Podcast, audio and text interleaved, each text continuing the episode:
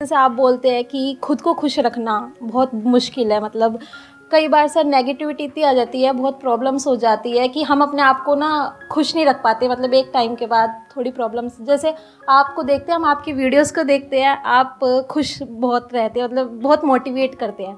तो सर आपके इतना ऐसे कैसे मतलब नहीं मेरे को आप देखते ही कितना हो। मतलब हफ़्ते में एक मैं सेशन करता हूँ एक दो घंटे का। उसमें अगर मैं खुश होने की एक्टिंग भी करूँ तो आपको कैसे पता कि मैं एक्टिंग कर रहा हूँ या एक्चुअल में खुश हूँ? हाँ तो अगर आपका ये सवाल है कि हमेशा खुश कैसे रहें तो ये सवाल आ, का जो जवाब है वो ये है कि आप हमेशा खुश नहीं रह सकते। लाइफ में अप्स एंड डाउन आएँगे और खुशी को अगर समझना है तो दुख को भी समझना होगा। वो ही एक्चुअल में खुश हो सकता है। देखो फॉर एग्ज़ाम्पल अगर आपको गर्मी को समझना है तो सर्दी को भी समझना होगा ना। यहाँ पे चीज़ समझने वाली क्या है कि खुश रहने से सिंपल और कुछ नहीं है दुनिया में। खुश रहने से आसान और कुछ नहीं है दुनिया में। लेकिन ऑन द अदर हैंड क्योंकि ये इतना आसान है, इतना सिंपल है तो इसलिए हम इसको बड़ी आसानी से लेट गो कर देते हैं। क्योंकि जैसे ही मैं आपको बताऊँगा खुश कैसे रहते हैं, आप कहोगे अच्छा बस इतना ही है।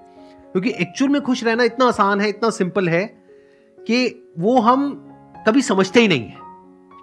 तो जो सबसे आसान चीज़ें होती हैं, जो सबसे सिंपल चीज़ें होती हैं, उसकी हम कभी प्रैक्टिस नहीं करते हैं।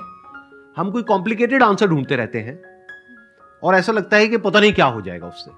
और इस चक्कर में हम भटक जाते हैं। जैसे फॉर एग्ज़ाम्पल अभी हम सब सांस ले रहे हैं। कितना इंपॉर्टेंट है हमारे लिए? बहुत इंपॉर्टेंट है। कभी इसके बारे में सोचते हो? कभी भी सोचते हो?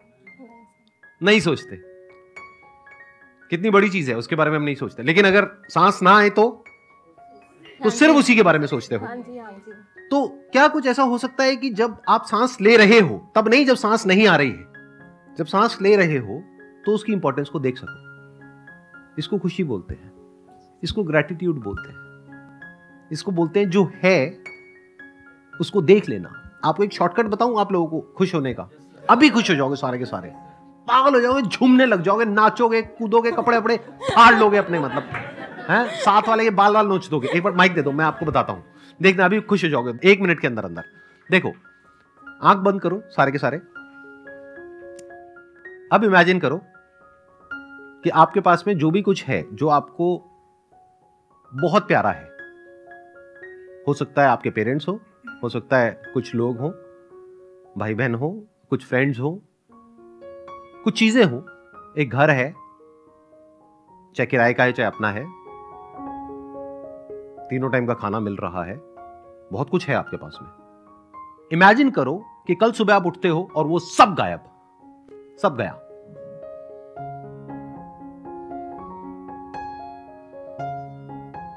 उसमें से एक भी चीज़ नहीं है आपके पास में, जो भी अभी है।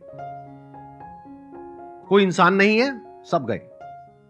अब आप रो रहे हो, चीख रहे हो, चिल्ला रहे हो, भगवान से मांग रहे हो कि, हे भगवान, जो भी मुझसे छिन गया है, वो मुझे वापस कर दे।